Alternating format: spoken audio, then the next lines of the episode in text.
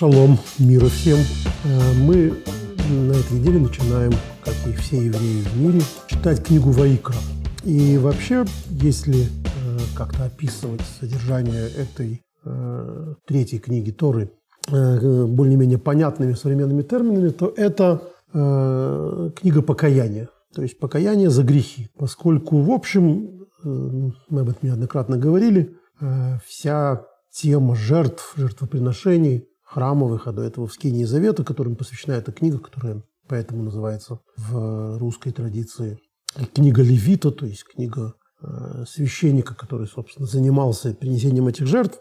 Э, если переводить на нынешний курс, это э, про прощение, про извинения, про ошибки и про то, как со своими ошибками надо себя вести. Но первая книга, первая глава этой книги, о которой мы сегодня говорим, говорит об искупительной жертве, которую приносят за грехи, совершенные по ошибке. И э, для этого понятия существует особый термин «жгага», э, который обозначает неумышленный проступок. И вот вся эта четвертая э, глава книги э, Ваикра, с четвертой главы книги Ваикра, с 1 по 35 стих, э, речь идет об этих самых неумышленных преступлениях, неумышленных проступках. Ну, чтобы было понятно, о чем идет речь, человек не знает, что это нельзя делать, и сделал. Например, легко это э, рассматривать в контексте шаббата, например. Человек не знал, что шаббат, или не знал, что такое что-то запрещено в шаббат.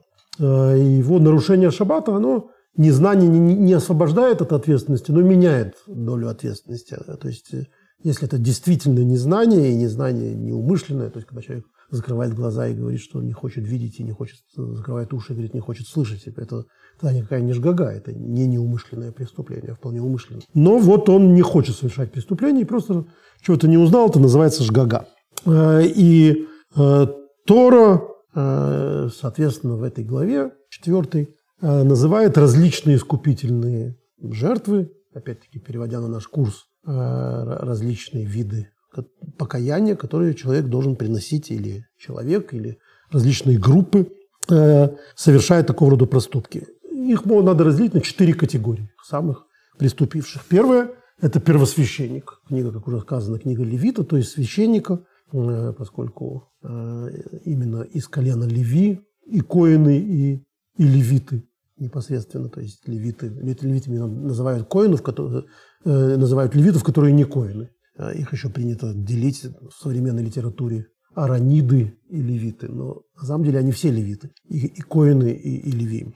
Вот, значит, главный левит – это первосвященник. И он, собственно, представитель народа. Э, совершая какую-то невольную ошибку, он э, таким образом попадает в особую категорию. То есть как бы индивидуального, индивидуального греха, индивидуальной ошибки, но которая имеет отношение ко всем. Но есть и то, э, что делает все общество. Все общество, это обычно так называется в Торе, так трактует Талмуд, э, это Верховный суд. То есть Верховный суд, э, Синодрион, состоящий, Санедрин, состоящий из 70 старцев, 70 плюс, да, мы уже не раз говорили. Он, собственно, верховный орган еврейского народа, законодательный орган. И вот если он совершил ошибку, опять-таки это имеет отношение ко всему народу, потому что как бы не индивидуальная ошибка, а становится тем постановлением, по которому идет весь народ. Как ни странно, народ в таком случае не, не, не особенно считается согрешившим, а вот сам Верховный этот суд Синодрион, он должен приносить специальную покаянную жертву, вот а, ту самую жертву за жгага, за неумышленную ошибку. А, поменяя немножко порядком, скажу так, что третья группа – это обычный человек, то есть сам человек, совершающий ошибку, а четвертая группа – это группа, которая нас особенно волнует, это когда ошибку, преступление по э, непониманию, по незнанию э, совершает носи. Что такое носи? Носи – это очень э, такое расплывчатое, с одной стороны, понятие, э, поскольку в разные периоды еврейской истории она означала разных людей. Но это верховная политическая власть. Можно перевести это на русский язык так, потому что э, так называли самые известные носи, которых мы знаем. Это э, потомки потомки Елеля во времена Мишны, э, которые были уже после монархии, но при этом, э, будучи поначалу религиозными исключительно руководителями, они стали на себя набирать функции представительства перед римской властью и так далее, и стали более-менее политической властью. Насизм называют старейшин, когда он несет такие политические функции князя. В современном иврите Наси – это президент. Президента Израиля называют Наси. То есть, так или иначе, современный язык четко реагирует на то, что это политическая власть. И вот я говорил, сказал уже, что есть четыре группы ошибающихся. А, и вообще по поводу три, троих из них написано «если согрешат», вот так по ошибке, слово «им», если это «им», если согрешат. То есть могут согрешить, бывает, что не грешат, а могут согрешить. Про вот этого политического руководителя сказано «אשר», когда согрешит. То есть обязательно согрешит по ошибке. Политический руководитель не может не грешить. Так Тора об этом говорит. А для того, чтобы понять, что такое נשיא, вот есть э, замечательный респонс. Респонс, как мы уже не раз говорили, это особый жанр שאלות ותשובות, שו"תים так называемый. То, что раввины со времен Гаоната, э, вот таких законодательных э, авторитетов времен Вавилона и до нашего времени дают на те или иные вопросы. И вот очень известный такой сборник респонсов – это респонсы Хатам Софера. Хатам Софер – знаменитый братиславский раввин, э, который был в свое время самым влиятельным раввином, наверное, Европы. Жил он в конце XVIII века. То есть, в общем, во времена еще даже абсолютной монархии. И он э, задает вопрос в этом респонсе такого рода. Почему так вышло, что вообще-то все должности начальников, которые есть в Торе, э, никогда не передавались по наследству? А должность носи вот этого самого политического руководителя, а, представляет из себя исключение и часто переходит от сына к отцу. И этот ответ, который он дает, он говорит о его проницательности, практически проницательности историка. А, буквально вот что он пишет, что времена упадка монархии в период второго храма и позже Наси брали на себя многие функции царя. Его роль во внутренней жизни во внешних отношениях была столь же политической и дипломатической, сколь и религиозной. Все эти функции вместе обозначают слово «наси». Поэтому, будучи вот таким верховным правителем, Э, они автоматически передавали свою должность по наследству, а не выборно, как остальные начальственные должности. То есть важно понимать, что Наси – это вот такой верховный правитель.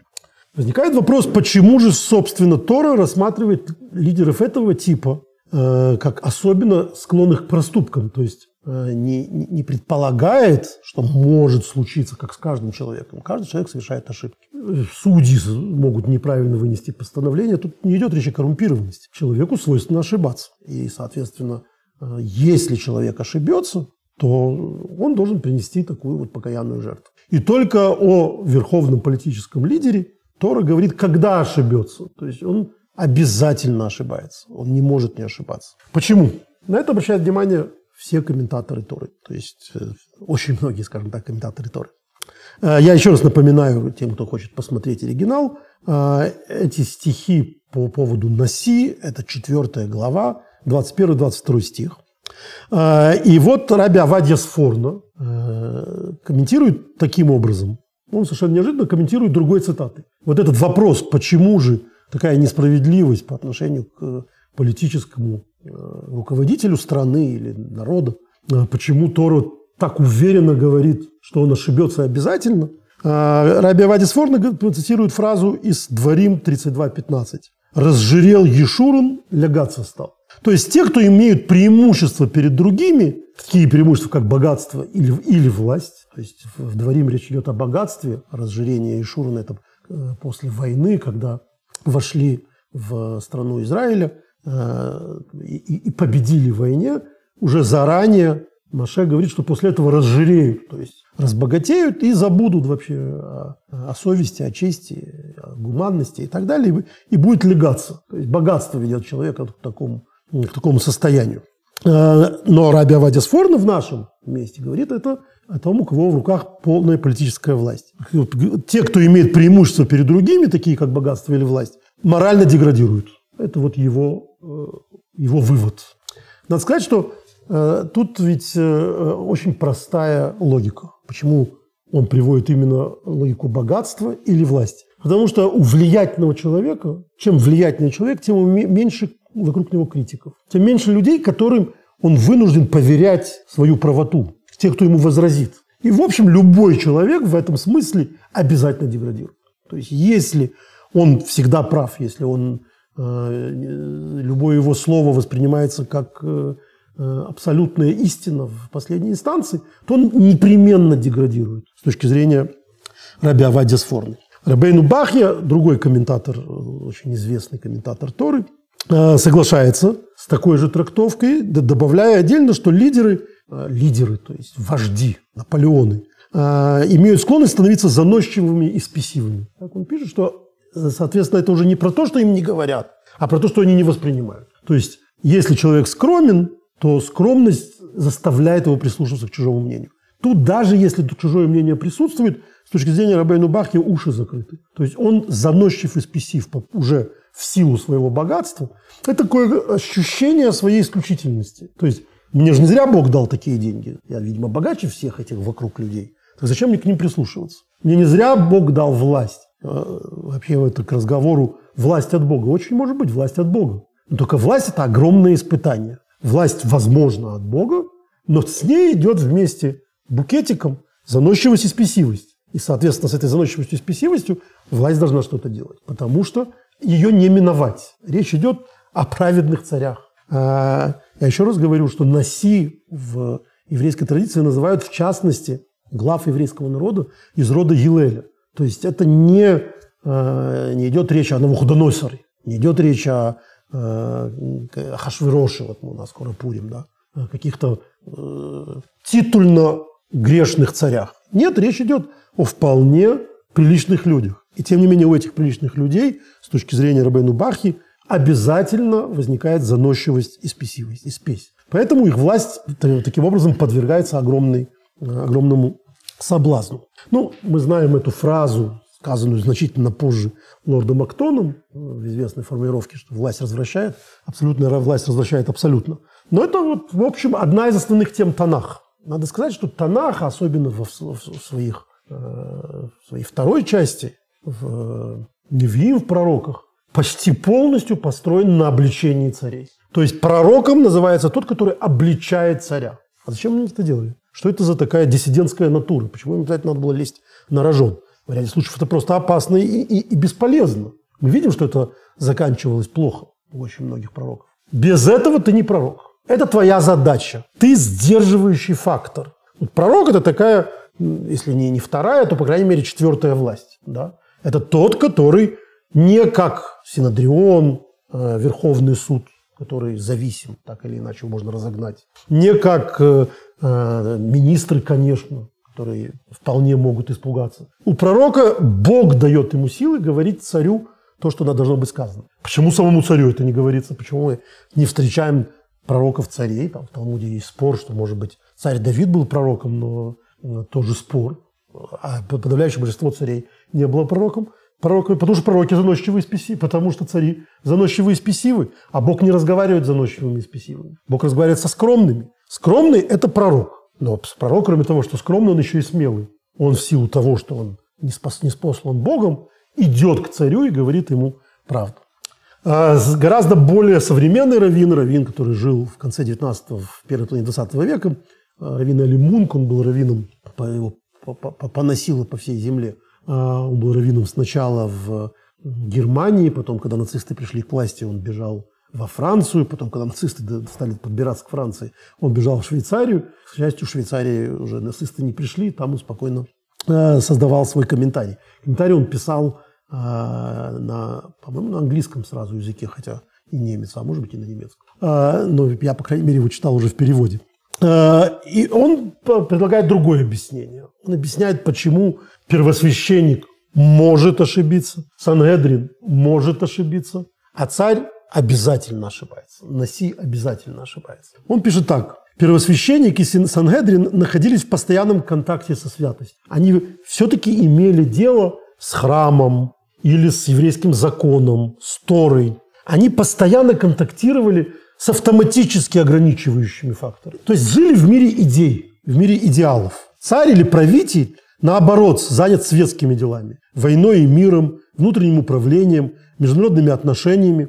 Поэтому у них гораздо больше возможностей согрешить. Потому что их повседневные заботы носят не религиозный, а деловой и политический характер. То есть они а, руководствуются не какими-то строгой буквой написанного, а руководствуются своим пониманием политической реальности. То есть У них нет никакой книги, в которой написано, какова на самом деле политическая реальность. Их ничего не ограничивает. Политическая реальность в их голове создается исключительно их пониманием этой реальности. Никакой другой картины перед ними нет. Сангедрин, сколь бы не был уверен в своем решении, должен обосновать его законом Торы. У него есть, безусловно, ограничивающий фактор. Первосвященник точно так же. У него есть четко расписанный ритуал. Его возможности действия абсолютно однозначно прописаны. Поэтому, и, и там мы, как мы знаем, шаг вправо, шаг влево, э, смерть от небес. То есть они, в общем, не могут себя обманывать. То есть они могут ошибиться случайно, но идти против написанного они не станут, потому что, во-первых, в Синодрионе коллективном органе это невозможно. Там есть четкая система принятия решений. А в случае со священником себе дороже. То есть э, сделаешь не так, погибнешь. Как известно из истории Надава и Авиу, да? сыновей Аарона, которые не дождались своего первосвященства, потому что были убиты небесами за не вполне достойное, ну, скажем так, ненормированное, не, не ритуализированное поведение. Они знали лучше, за это погибли. Можно погибнуть. Но вот это вот четкая лакмусовая бумажка. У, у правителя такой четкой лакмусовой бумажки нет. Более того, очень часто мы вообще не можем узнать, какое его решение правильное, потому что победителя не судят. Потому что если он победил, все говорят, что он гений. Если он проиграл, то задним числом будут говорить, что он э, там, совершил глупость, ошибку, преступление и так далее. Но это не, не, нечестно. Победителей еще когда надо судить? То есть победа – это не единственное подтверждение правильности. А что подтверждение правильности? Это очень размытая картина. И вот в этой размытости картине, в мутной водице, легко ловятся ошибки. То есть эти ошибки там размножаются, как бактерии в болоте. Они там не, они не могут не, не, не, не возникнуть. Потому что Сан-Эдрин, ошибившись, всегда, навсегда это его решение э, подвергается вопросам законоучителей.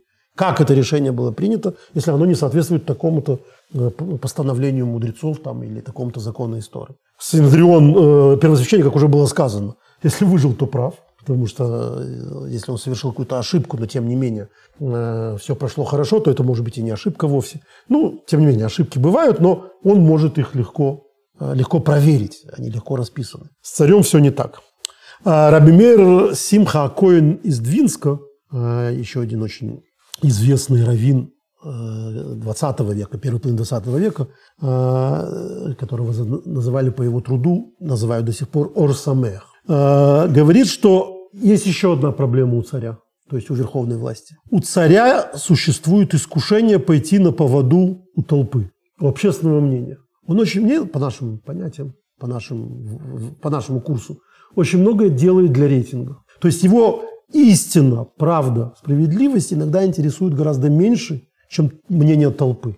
Вот оттуда придумали Vox Populi, глаз народа, глаз Божий. Да ничего подобного. С какой-то радости глаз народа, глаз Божий. Сколько раз мы видели в человечестве, в истории человечества, когда народ, да вот хотя бы недавно мы читали про золотого тельца. Это был глаз Божий. Один Маше, еще какая-то кучка людей была против этого. Ну, Тора нам говорит, что, что это было величайшее преступление в истории человечества. То есть никакого на самом деле э, массового, массовой правоты не бывает. И на самом деле большинством вот такой демократии все может решаться только в рамках закона. А закон должны определять некие нравственные принципы. Поэтому, с одной стороны, эти нравственные принципы должны быть главным маяком, а с другой стороны, у царя огромный, огромный соблазн пойти против нравственных принципов, когда речь идет о том, что из-за этого он завоюет любовь народа. Так пишет Тор Самех. А, ни священник, ни судья Санедрин, он пишет, не были подотчетны народу. Они были подотчетны закону, а не народу. Царь, напротив, опирается только на народную поддержку. На него, его больше никто не может снести кроме народа.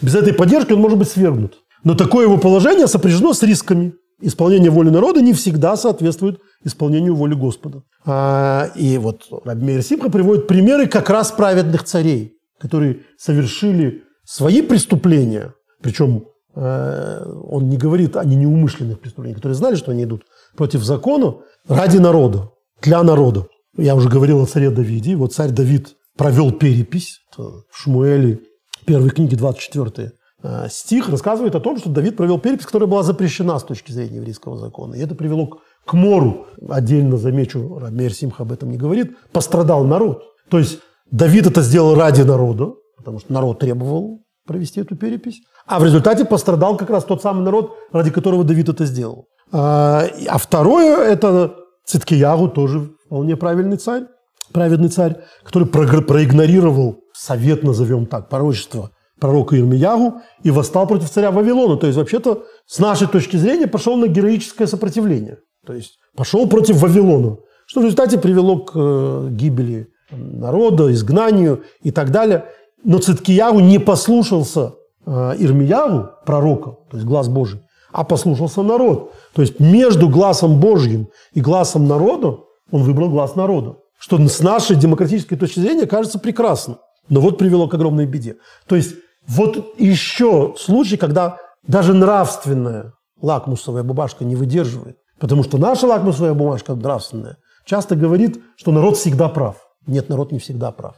И вот это страшный соблазн царя, потому что, кроме всего прочего, пойти против народа – это еще и самопожертвование. Пойти против толпы – это самопожертвование. И, как Маше говорит, еще немного и забросают меня камнями. Маше – человек, которым, через горло которого говорил Господь Бог. Вот Маше мог выдержать этот натиск толпы. Циткиягу не, вы, не, не выдержал, а если Циткиягу не выдержал, то, конечно, э, для любого правителя любого времени глаз народа – это страшный соблазн и, и страшная преграда для чистоты разума. Это говорит Раби Мейер Симха Акоин из Двинского. Но существуют и, и, и, и, и вполне логичные причины. Не метафизические, хотя мы тут даже тоже говорили не, не о а о логике. Даже если мы говорим без пророка, без закона, а, политика изначально – это не закон. Политика – это арена конфликтов. Политика – это то, э, та сфера, которую волнует по определению материальное богатство и власть. Те самые богатства и власть.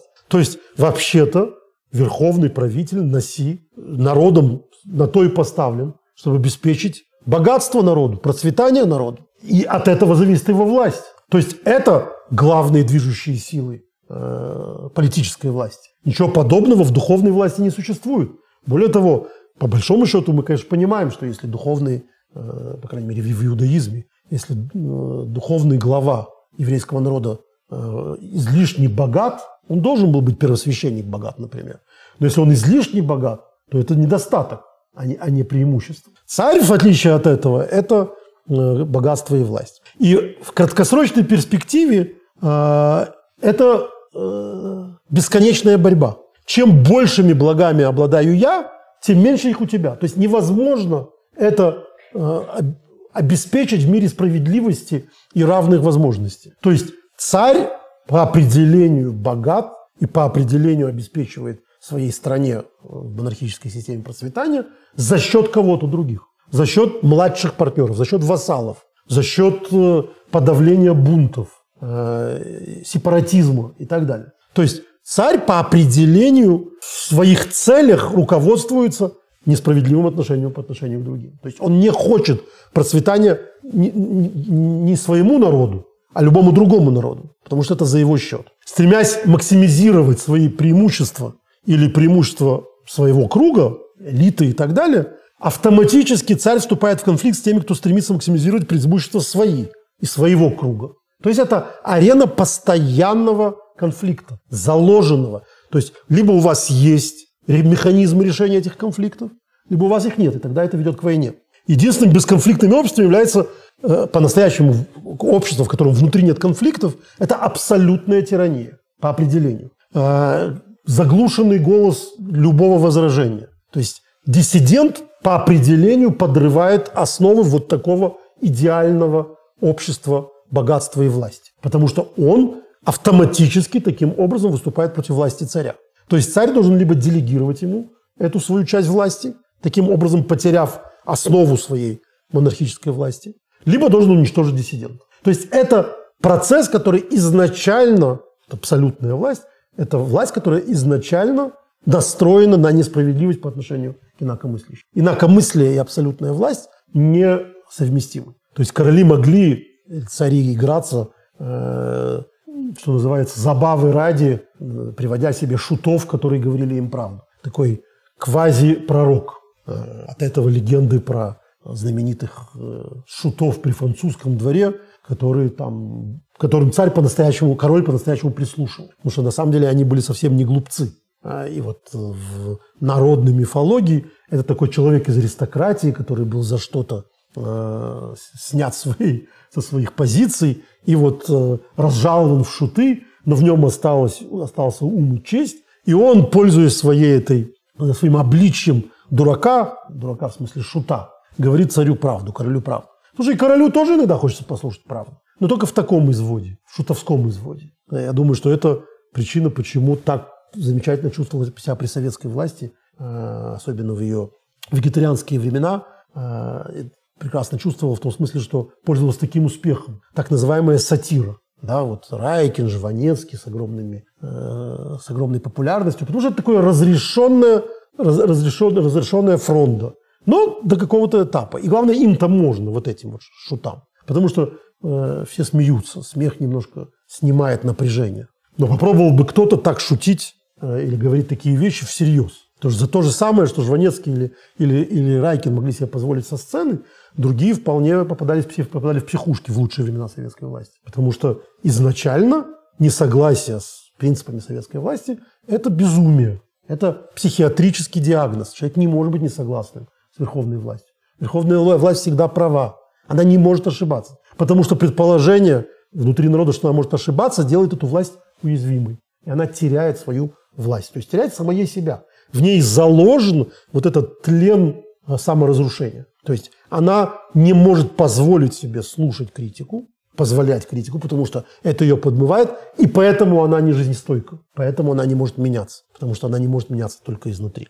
А, при том, что, как мы уже сказали, иудаизм представляет собой непримиримый протест против тирании. То есть тирания как таковая подвергается постоянному, э, постоянным нападкам Танах, нашей самой священной книги. Я еще раз напоминаю, что э, во всей этой книге, в которой э, перечисляются десятки царей, ну вот двое, как у того же Жванецкого, сколько у вас э, писателей, спросил он у англичанина. Ну, если считать этого, то трое, но я бы не считал. А у нас 100 тысяч членов Союза писателей. Так вот, у нас с царями точно так же. Если считать этого, то праведных трое, но я бы его не считал. А, а их было десятки. И эти хроники, они даже о праведных царях пишут то, за что в других странах вполне сжигали не только книги, но и всех, кто эту книгу прочитал. То есть, если мы прочтем, что написано в наших книгах а, о царе Соломоне праведном или о царе Давиде праведном, какие очевидно неблаговидные с точки зрения читателя поступки они совершали, то мы поймем, что для Танаха было очень важно подчеркнуть, что нет безгрешных правителей, что на самом деле правитель не может не ошибаться. Поэтому ему нужен рядом пророк, который ему скажет, ты ошибаешься. И вот когда он становится праведным, когда он этого пророка слышит. То есть праведный царь – это не тот, который не ошибается. Не ошибиться царь не может, как мы уже сказали. Праведный царь – это который слышит пророка. Праведный царь – это который слышит критику. В переводе на наши современные рубли. А, поэтому а, в общем, залог крепкого современного свободного общества с точки зрения Танаха, это то, что каким бы курсом не следовал тот или иной политик, обязательно половина будет за, половина против. Вот, э, у нас с, с, с издевкой постоянно говорят о каких-то манипуляциях на выборах там, в Америке, потому что там 51-49% и невозможно понять эти, э, как, это считается, и иногда простое математическое большинство проигрывает э, меньшинству. Речь идет вот об этой тысяче там, 10 тысячах голосах разницы. Почему? Потому что это конкуренция мнений. Потому что не может быть такого, что царя любят. Его политику, какая бы она ни была, любили все. То есть, если его политику любят все, значит, это диктатура, значит, тирания. Вот свободное общество, я в данном случае не утверждаю, что американская система – это самая свободная система. Но так или иначе, в любом в любых свободных выборах, в любом обществе существует яростная критика даже самым, казалось бы, популистским идеям, не то что популярным идеям, а даже популистским идеям, идеям изначально настроенным как бы на благополучие общества, изначально настроенным на любовь народа. Нет, всегда в народе найдется кто-то, и этот кто-то соберет достаточно, достаточно большую оппозицию, которая будет выступать против этих популистских мер. И это ловушка. Из этой ловушки нет выхода. Либо тебя постоянно сносят, перевыбирают. Вон Черчилль казалось бы, э, довольно малыми жертвами стал одним из победителей в войне со своим народом. Э, несомненно, легендарный политик и легендарная личность, которая э, спасла Англию от, от вторжения там, и так далее. Ну, что называется, историки не спорят. Ну, пришло время, и после войны его замечательно сменили простыми выборами. Почему? Потому что не может быть так. Это его победа. Говорят, что э, что, что Хрущев, э, когда Политбюро проголосовало против него, якобы придя домой, сказал, что вот сейчас 20-й съезд победил. То, что его могут просто переизбрать, это и есть главное достижение в его жизни. Вот это взгляд, в данном случае, думаю, что Хрущев кривил душой, потому что э, была бы его воля, он бы этого не допустил, но э, если действительно так, то это взгляд Торы. Но это логичный взгляд наших мудрецов, которые говорят, это ловушка. Хочешь быть царем, не допускай инакомыслия, потому что при инакомыслии ты не царь. То есть абсолютная власть равно отсутствию инакомыслия. Вот вместе не бывает у абсолютной власти. Ты должен делегировать какую-то часть полномочий разным ветвям, э, журналистам, критикам, оппозиционерам и так далее. И тогда ты уже не абсолютный царь. Тогда ты уже, как у нас любят смеяться, английская королева. Э, и вот в связи с этим это постоянный баланс, которым, которому правителю, мы же говорим не об абсолютной, а об абсолютной власти, а носи руководителю, политическому руководителю приходится выдерживать. И на этом пути он не может не совершать ошибок. Вот о чем говорит наша недельная глава. Политикам приходится принимать э, трудные решения. Лидер должен уметь балансировать противоречия, должен уметь э, э, делать так, чтобы с одной стороны э, не быть, чтобы власть не была слишком мягкой, потому что тогда это анархия, а с другой стороны, чтобы власть не становилась тиранией. И вот в поиске этого баланса он непременно будет совершать ошибки. А, вот какой пример приводит Равин Сакс, когда говорит об этом. А, и этот пример, этот случай роковой в еврейской истории. Это случай, который произошел после смерти царя Соломона. Царь Соломо – это самый успешный правитель в еврейской истории. При царе Соломо не было ни одной войны. При этом его государство стало невероятно богатым и невероятно большим. Границы царства Соломона – это максимальные границы в истории э, еврейского народа. А при этом вот он наследовал своему отцу Давиду, которому даже храм Господь не дал построить, потому что он это все завоевывал, потому что он вел войну. И каким бы он ни был праведным и мудрым царем, тот, кто ведет войну, храм не строит. Храм строит царь Соломон. И вот царь Соломон который создал такое миролюбивое прекрасное государство, умирает. И вот люди приходят к его сыну и преемнику, Рехаваму, с жалобами, что царь Соломон, который, конечно, давал массу преференций, однако обременил их непосильными налогами, особенно во время строительства храма. То есть царь Соломон строил э, храм, храм, который заменил Скинии, довольно скромный. Конечно, царю Соломону было далеко до царя Ирода, который в будущем построит храм, по сравнению с которым избушка царя Соломона. Это просто такой типа, типовой проект. Мы сегодня более-менее можем представить себе, как, э, каким он был храм царя Соломона, и понимаем, что вот типовых храмов, святилищ других народов он отличался исключительно символикой на, на воротах. Такой типовой проект архитектора Хрущева. Вот по, всей, по всему Ближнему Востоку были более-менее одинаковые капища, и вот Лыгавдель, да не будет рядом упомянуто, священный храм. Однако этот храм был, как мы уже видели на картинках на прошлой неделе, э, довольно изысканно отделан, в нем были изысканная утварь, а, вот мы показывали этих быков, там это море, драгоценные металлы. И при этом у него не было той преференции, которая была у Моисея, когда э, евреи вышли, с, с, мало того, что вышли с, со всеми этими подарками и отдали их на строительство Скинии, так еще и когда переходили море, э, им достались там несметные сокровища. Поэтому вот всего того золота, о котором мы читали, и других материалов, которого было слишком много, настолько, что Моисею пришлось сказать, хватит, не несите больше уже ничего. Во времена Соломона так уж прямо автоматически, чтобы народ пришел и, и все отдал, не было. И поэтому он обложил специальным храмовым налогом народ. А, и, и этот налог сильно был, ну, представим себе, там, 13%, вдруг стал 20%. Э, все еще мало, все еще процветание, но, но уже не, не так, э, люди-то привыкли 13 платить. И они пришли к Рехаваму, Э, с просьбой облегчить этот налог. Логически, логично, храм построен, сейчас уже там э, расходы другие. А, и Рахавам обратился к старцам своего отца, то есть советникам своего отца, за советом. И те, видимо, прожженные политики, которые прекрасно понимали, что для того, чтобы вводить налоги Соломона, надо быть Соломоном. И вообще, понимая расклад сил, посоветовали ему прислушаться к народу, уступить требованиям народа и снизить налог. Услужи им, сказали советники, и они услужат тебе. Это то, что, в общем, потом делали очень многие цари. Во время, когда они занимали время инаугурации, они объявляли амнистию, снижение налогов, э, прощение каких-то долгов. То есть услужи им, и они услужат тебе. Это э, понятная политическая логика мудрых людей, которые понимали, как устроена власть. И главное, понимали, что Рахавам не Соломон. Вот я думаю, что главное они понимали. То, чего сам Рахавам никак не мог понять и не хотел понять. А он молодой парень, горячий и жаркий. Ему это было унизительно прислушаться к толпе. Но, говорят мудрецы, он их послушался, а потом пришел к своим дружкам, таким же молодым и горячим, членам своего, значит, этого узкого круга. И те посоветовали ему прямо противоположное – отвергнуть требования народа.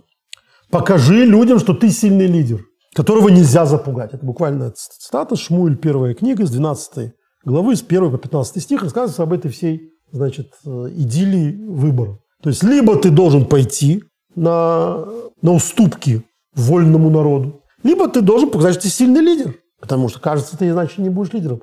И действительно, вот как мы это читаем, на самом деле это все зависит от обстоятельств. В ряде случаев мы скажем, что э, вот молодой, смелый, новая кровь, э, не готов, значит, быть популистом, снижать налоги. Вот он молодец, он э, держит крепко власть. Потому что мы-то знаем задним числом, что мудрецы Соломона, мы представляемся, что такое мудрецы Соломона. Царь Соломон, который называется мудрейшим из людей. Кто же у него были советники? В том анекдоте я не знаю, кто Э, кого он везет, но, но водитель Папа Римский. Вот, то есть, если это советники царя Соломона, да, мы знаем, что... Ну, так, когда ты читаешь эту описанную довольно честно э, дилемму, старые люди, которые не хотят уже, которые привыкли к своим теплым местечкам, не готовы строить народ, как что называется. И вот дают такой миролюбивый совет. И, в общем, не хочется молодому, новому лидеру это слушать. А, и, и такие же у него вот советники, молодые генералы, э, генерал 12 -го года. И они говорят вперед. Этот совет оказался катастрофическим. И он, конечно, прислушался к нему. Молодой человек прислушался к молодых, смелых значит, военачальников. А, катастрофическим не только для него, и не столько для него. А, царство в результате раскололось. Возникло 10 северных колен, которые не пошли за Яровамом. То есть не которые пошли за Яровамом против Рахавам. И Равам – человек из народа. А, и только одно колено Иуды осталось верным даже не, только, не столько царю, сколько дому царя Давида. Потому что дом царя Давида – это, в общем, а, практически из пятикнижия а, властная династия, которой полагается власть. И они пошли за наследником царя Давида. Но это было одно колено. Нетрудно догадаться, какое. Его колено. То есть они были за привилегии колену, колену Иуды, которому принадлежал Э, царь Давид и воспринимали бунт десяти э, провинций, этих десяти колен, как бунт против э, власти от Бога, законной власти, то есть против себя, против своей элитарности. И в результате возникло два государства. Ну, два государства, может быть, было бы и хорошо, но для древнего Израиля это стало началом конца. Потому что малочисленный народ в результате разрозненный в окружении больших и могучих империй, он должен быть единым для того, чтобы этому хоть как-то противостоять. Это должны быть крепкие моральные устои, чувство исторической миссии. Все это ушло, все это пошло на раздор, на, на, на, на гражданское противостояние. А, и дальше, когда такое возникает, когда общество расколото вот таким образом, э, то есть когда это не, не, не, не, не, не мнение, которое влияет на решение, а мнение, которое влияет исключительно на раскол и так далее, то понятно, что израильтяне на севере и колено Иуды на юге в результате попадут в зависимости в иноземные, иноземным властителям, и не останется ни тех, ни других. Это история про то, как э, царь принял неочевидно неправильное решение. Мы уже с вами только что говорили, что, в общем, э, у Рахавама были все основания, и у нас с вами есть все основания в этот момент симпатизировать этому решению. Потому что Э, а что бы дальше было? Вот бы сейчас бы он пошел на эту уступку. А дальше бы они захотели, например, служить идолам. Он что, тоже должен был этому пойти? А надо сказать, что служение идолам всегда было одним из важнейших требований народа. Мы же только что 10 минут назад сказали, что в Вокс Популю не обязательно глаз Божий. Поэтому, в общем, Совершенно не очевидно, что он сделал неправильное решение, принял неправильное решение. Да, мы сейчас задним числом знаем, что неправильно. Да, мы сейчас можем объяснить, что на самом деле Рахавам должен был, конечно, слушать мудрецов, стариков, опытных и, и богобоязненных, а не молодых э, авантюристов. Что его ошибка в данном случае не то, что он прислушался к кому-то, а к тому, как бы он не прислушался. То есть он просто сделал неправильный вывод. Поэтому, кстати, заметим, что это тоже э, его, о нем говорит вполне с приличной точки зрения. Он все-таки советовался, он выслушивал разные мнения. Да, мы предполагаем, что он прислушался кстати, к тому мнению, которое его устраивал. Но, тем не менее, кто из нас не, не, э, может быть уверен, что не совершил такую же бы ошибку? И вот, иначе говоря, это замечательная картина того, как в общем сложный выбор стал не, не просто неправильным, а катастрофическим, разрушительным для страны. А, еще одна причина, э, которую мы только что затронули, которую мы не, недавно говорили, о которой, по которой политики в отличие от судей и священников, не могут избежать ошибок с точки зрения Торы, это то, что у них нет никакого письменного руководства, в котором точно прописано, как надо поступать. Для политических лидеров нет никаких законов, потому что каждая ситуация уникальна. Вот одна из самых ужасных э, преград для принятия правильного решения – это неверные уроки истории. То есть вот историческое сознание. Мы помним, что было тысячу лет назад. И вот мы сейчас сделаем, как сделали наши отцы тысячу лет назад. Для этого нужно, чтобы это были те же условия. Для этого надо, чтобы это были те же противники. Для этого надо, чтобы это было тоже устройство общественное.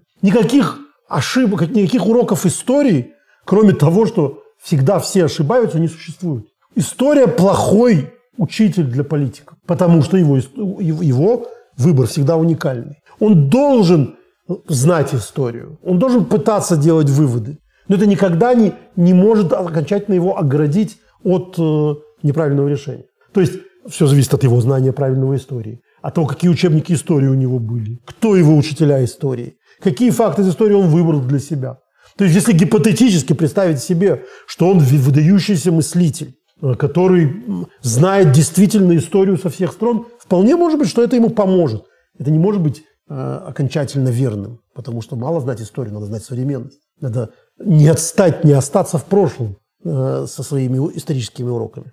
Но вот это то, что ему заменяет Тору для священников. Это то, что ему заменяет Талмуд для Синодриона. Его понимание истории, его видение истории. Это то, что для лидера страшная абсолютно русская рулетка. Да?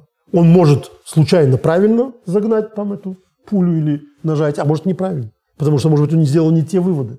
Может, он неправильно выучил историю. Вот что пишет по этому поводу сэр Исайя Берлин, знаменитый э, английский философ и друг Анны Ахматовой э, с очень английской фамилией Берлин, э, поскольку родился он в Риге. Э, у него есть замечательная статья, которая называется, работа, которая называется «Политическое суждение». Успешные политические деятели не рассуждают на отвлеченные темы. Наоборот. То есть они не говорят об общем. Они вникают в уникальную комбинацию характеристик, которые свойственны данной ситуации. Здесь и сейчас. Только так и не иначе. То есть до тех пор, пока он, политик, э, носи, занимается э, отвлеченными материями, вместо вдумчивого э, понимания ситуации сейчас и здесь, он не может быть успешным с точки зрения Берлина. Берлин сравнивает это умение с даром, которым обладали великие романисты, такие как Толстой и Пруст. Их именно он приводит в пример. Почему? Потому что на самом деле, вот если подчитать, как устроена там, «Война и мир» у Толстого, я уже не говорю о стилистике и о грубых стилистических ошибках, которые там практически на каждой странице, то в любом литературном институте преподавателям сказали, это, это, это неправильно написанная книга. Потому что за, за ремеслом, за политологией, или в данном случае ли, э, литературой, литературоведением, скажем так, или умением писать, которым есть, да, есть курсы, есть кафедры, которые возглавляют писатели, которые рассказывают о каких-то э, ремесленных приемах, то же самое, как в журналистике, да. Но если у него нет этого чутья у писателя, он, зная все формы, или поэт, который прекрасно умеет версифицировать, он прекрасно знает, как э, должна строиться, должно строиться построение стиха. Но при этом нет у него поэтического дара. У него есть прекрасное знание, это только что людей всегда удивляет. Как может быть, что человек великолепный э, литературный критик, а при этом сам, не, если такой умный, почему не напишешь рассказ? Это разные умения. Для того, чтобы человек мог быть писателем, нужна еще одна вещь. Да, у литературного критика, хорошего литературного критика, есть все знания ремесленных, ремесленного инструментария. Но чего у него нет, у него есть дар критика, у него нет дара писателя. Потому что нужен для этого дар. Вот Берлин считает, что то же самое нужно политику. Должно быть политическое чутье в данный конкретный момент. Применение слишком жестких правил постоянно меняющемуся политическому ландшафту уничтожает общество, уничтожает страну, которую возглавляет такой человек. В этом смысле он приводит в пример коммунизм. Да, сейчас, конечно, э, нам легко задним числом говорить, что коммунизм это там э, утопия, это страшная э, уничтожающая личность идея и так далее.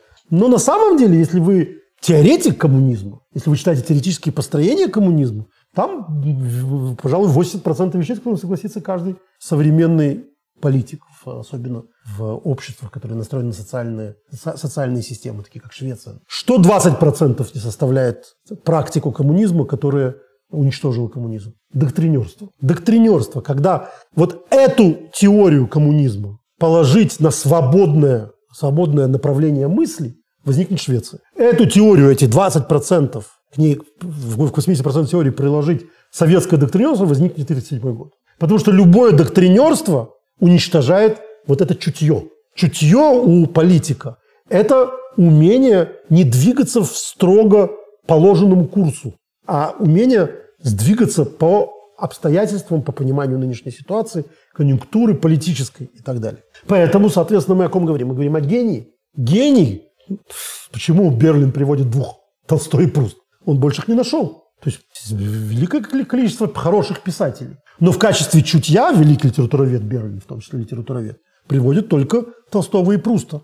Почему? Потому, именно потому, что с теорией там плоховато. Именно потому, что если смотреть с доктринерской точки зрения, да и сам Толстой там а, оборачиваясь назад, говорил, что там Анна Каренина – это возмутительно плохо написанная книга. Там или Булгаков по поводу собачьего сердца. Нет, вот в этот момент у него было чутье, и поэтому не важно уже, что он говорит через 50 лет. Все равно через, и через 100, и через 200 лет люди будут считать это великими романами. То же самое с политиками.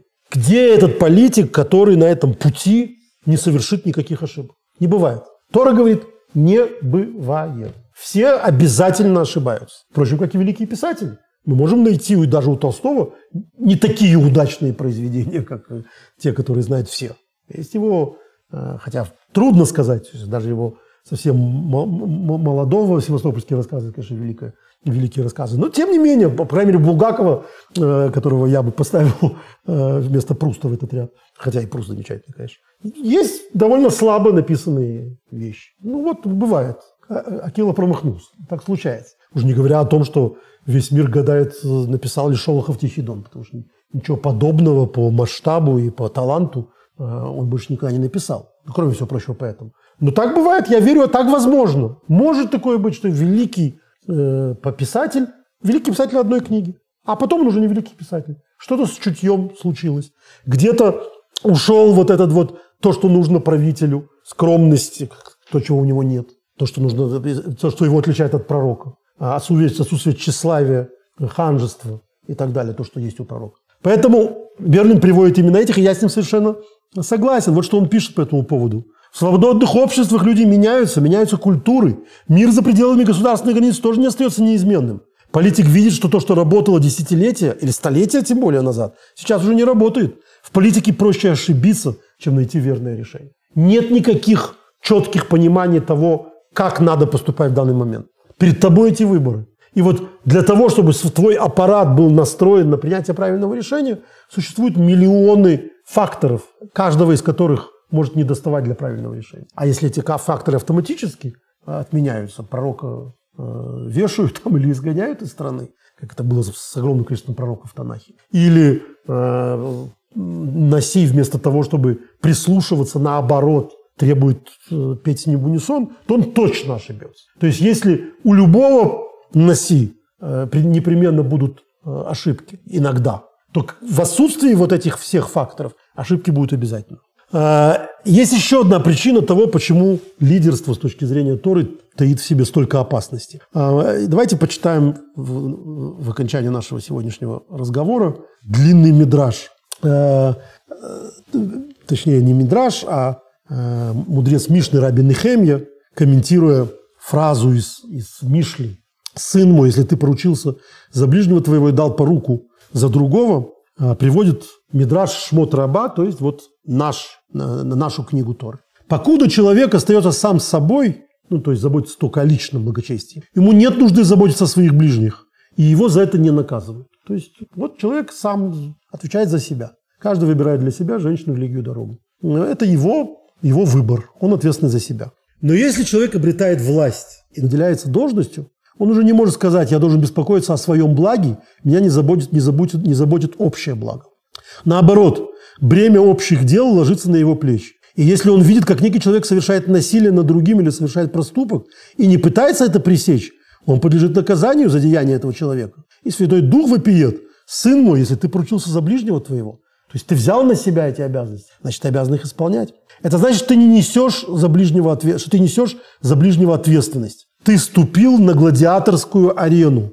И тот, кто туда попадет, или бывает побежден, или побеждает сам. То есть, кроме всего прочего, носи человек, который берет на себя верховную власть, он берет таки, таким образом на себя еще и гигантскую совершенно ответственность. И вот именно поэтому в рамках этой гигантской ответственности а, и жертвоприношение, которое он должен приносить, оно совершенно отдельное и обязательное. Он обязательно ошибется. Какие-то его ошибки ему простят, какие-то ошибки ему не простят, но в первую очередь ему не простят те ошибки, которые он сделал намеренно. Потому что при том количестве возможностей совершить ненамеренные ошибки, о которых мы сегодня говорили, отсутствие всех факторов, которые мешают совершить эти ошибки, это делает эти ошибки не ненамеренными, а абсолютно намеренными грехами и преступлениями.